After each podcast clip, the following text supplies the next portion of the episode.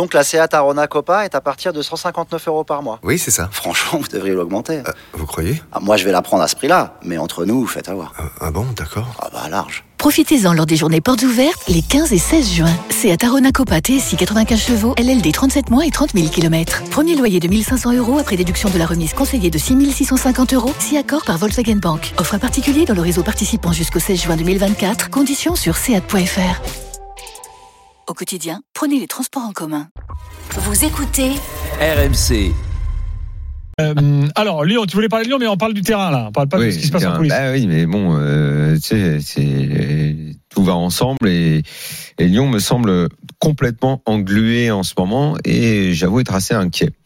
Et hier soir, évidemment, après le résultat et nos critiques, certains n'ont pas manqué de me rappeler ce que j'avais dit après, notamment le match euh, PSG-Lyon au Parc des Princes. Et comme je n'ai pas la mémoire courte, euh, je sais très bien ce que j'avais écrit ce soir-là.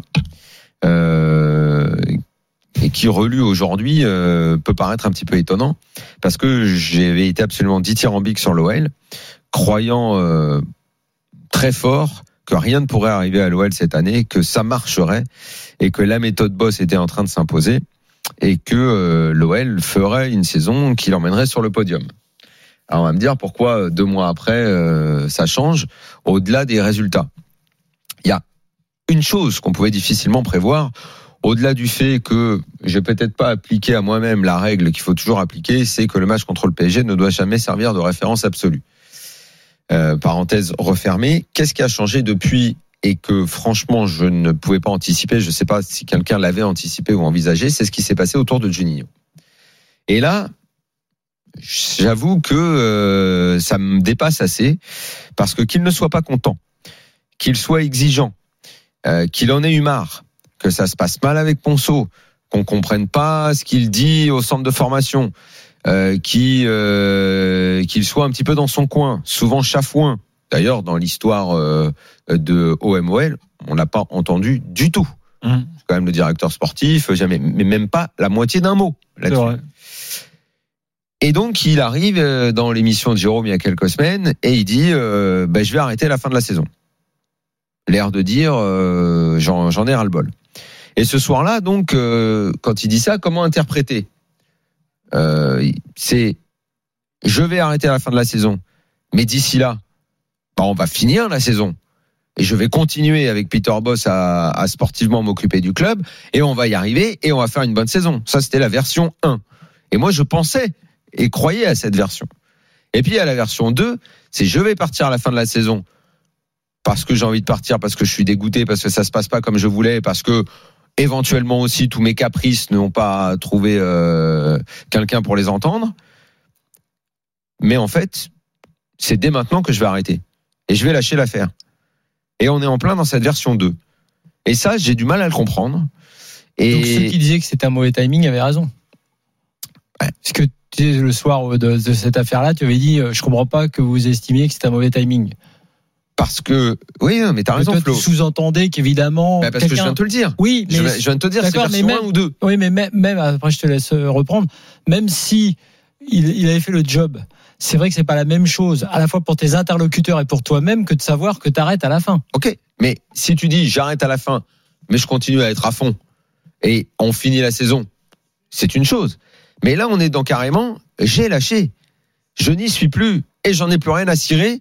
Et je veux ma carrière d'entraîneur et je vais aller passer les diplômes je ne sais où et je vais aller entraîner là on voudra de moi au Brésil ou ailleurs et c'est terminé pour l'OL. Et ça, ça me trouve, ça me déçoit, je ne le comprends pas.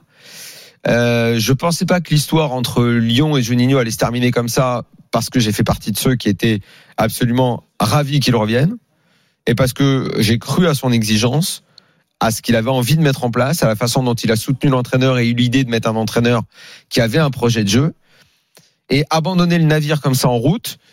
Je suis déçu pour les supporters de l'OL qui vont pas forcément bien le vivre euh, parce que c'est quand même euh, leur idole et que ça reste incompréhensible parce que même si tu es super déçu, même si Lyon est une entreprise euh, gigantesque et que tu ne peux pas être le patron tout seul, que euh, il a demandé donnez-moi un assistant, donnez-moi ceci, donnez-moi cela. En fait, les choses, tout ne lui a pas été accordé et qu'il a mal pris et que tout peut-être ne pouvait pas lui être accordé aussi et que euh, il considère que euh, ça allait être un peu le patron de tout et, que finalement personne ne pourrait rien lui dire, bah, il avait certainement des concessions à faire également et qu'il n'a rien concédé et qu'il a préféré claquer la porte. Et aujourd'hui, Boss se retrouve absolument tout seul. Olas euh, gère ce qu'il peut gérer, mais ça fait quand même, moi, je trouve plusieurs années que Olas est un peu fatigué et que les coups de gueule d'Olas et le, les, entre guillemets, remontage de bretelles, ça fonctionne plus. Que Ponceau, bah, il s'occupe de l'administratif, de tout le reste, mais que le sportif, c'est pas son secteur. Et que bah, le groupe semble abandonné avec un entraîneur que la moitié des joueurs ne comprennent pas, une méthode qui est pas comprise partout, que Juninho est plus là pour faire un peu le tampon. Et la situation, elle est catastrophique aujourd'hui à l'OL. Et ça, je ne m'y attendais pas du tout. Et je sais pas du tout comment ça peut se terminer maintenant, mais je Alors, Flo, je suis pas vraiment optimiste pour la suite de la saison du coup en ayant appris euh, ce qui se passe à l'OL et la situation de Juninho. Je pense que ce qui est frappant dans l'histoire, pour faire court sur ce que vient de dire euh, Daniel, c'est que c'est l'organisation du club. C'est-à-dire que le meilleur président autoproclamé et qu'on a aussi proclamé comme tel pendant des années, à savoir Jean-Michel Aulas, qui a quand même effectivement fait des choses énormes, n'a pas été capable et n'arrive pas à staffer son, son club, sa gouvernance de manière correcte. C'est quand même très fort parce que il y a à la fois la structure, c'est-à-dire est-ce que tu gardes cette structure-là? Président, directeur administratif, directeur sportif, entraîneur. Quatre. À mon avis, c'est trop.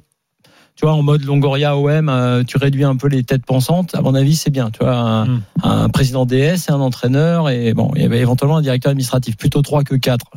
C'est une première chose. Mais que lui, qui est un manager avant tout, qui est un chef d'entreprise, n'arrive pas depuis des années et à hésiter longtemps entre l'entraîneur-manager, puis après entraîneur plus directeur sportif, puis c'est ça qui me paraît euh, le fondamental.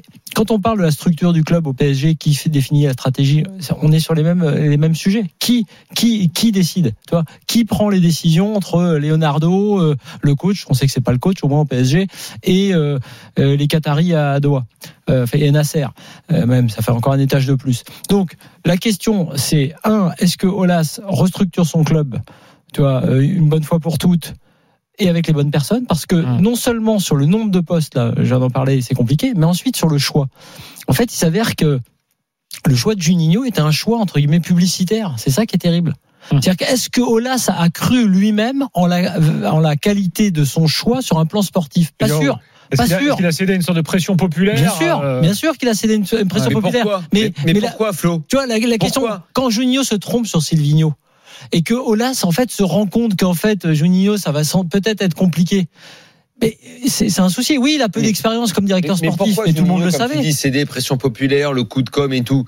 Mais parce que le club ça va pas depuis plusieurs années Bien maintenant sûr, et que je sûr. le dis moi depuis des années que ça va pas bien. Je te dis, c'est c'est Alors la- après que je me sois trompé et que j'ai vu Juninho plus beau qu'il ne l'est parce que c'est quand même un personnage que j'adore, parce que je le trouve très intelligent, mais qu'il y a une différence entre ça et passer à la pratique dans un club, là peut-être. J'avoue sans problème m'être trompé et au vu de la situation et la façon dont c'est en train de se passer là et de la façon dont il lâche la rampe parce qu'il s'estime déçu par plein de choses, bah, je suis déçu et je veux bien reconnaître mon erreur à son sujet.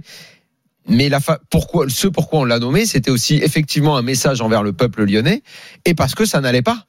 Parce qu'il y a plein de choses qui allaient pas. Et lui, quand il est arrivé, il a voulu faire une sorte de ménage. Parce que lui, c'est un peu un radical, un extrémiste, un, un, amoureux du, du terrain dans le sens un peu romantique. Ouais, la formation, vous allez faire ça. Ouais, le club, on va faire ça. Ouais, l'incitation. Alors que bah, c'est une entreprise avec euh, ton N plus 1, ton N moins 1, ton machin, ta susceptibilité à droite, à gauche. Et ça, dans les clubs de foot, mais tu sais, euh, au PSG, euh, c'est c'est ce qui il, il se passe des choses totalement similaires. Quand tu sais que le bras droit de Nasser veut la peau de Leonardo, Hmm. que les discussions qui sont Oui, dans le dos de Leonardo que- aujourd'hui, c'est pour l'évincer, pour Sauf dégager que- Pochettino et faire venir un nouvel entraîneur. T'adores, il faut qu'on en parle parce que je suis pas loin de, je suis pas loin quand même là. J'avais dit avant Noël là. Je me demande si je vais pas anticiper hein, sur le nouvel entraîneur. hein. je non, ce sera peut-être un des sujets de dit- soir. j'avais le match dit- du PSG. Eh ben, Voilà. vous, vous Mm. ressortirez, à Paul, je l'ai Mm. dit tout à l'heure, vous ressortirez ce que je vous disais dans l'émission du 20 au 27 septembre. Pour. Pochettino envoie démérisation de touralisation. Ah ouais, non, Bon, C'est pas, pas le sujet, on était sur Ah, Lyon. On a Et déjà, pour elle, on est- moi, je suis plus loin. Je suis dans la, Ah je bah suis- oui, mais je suis dans le nom du successeur. Avant, Dans oui, quelques mais- instants, les de Attends, retour, les gars. non, non, non, mais il je- faut qu'on fasse une. une- Ah, tu, tu connais les impératifs ouais, de la radio. Ça, dure deux minutes, pas Ah plus. bon, Et on revient après la pub. Pierre sera avec nous, supporter de l'OL.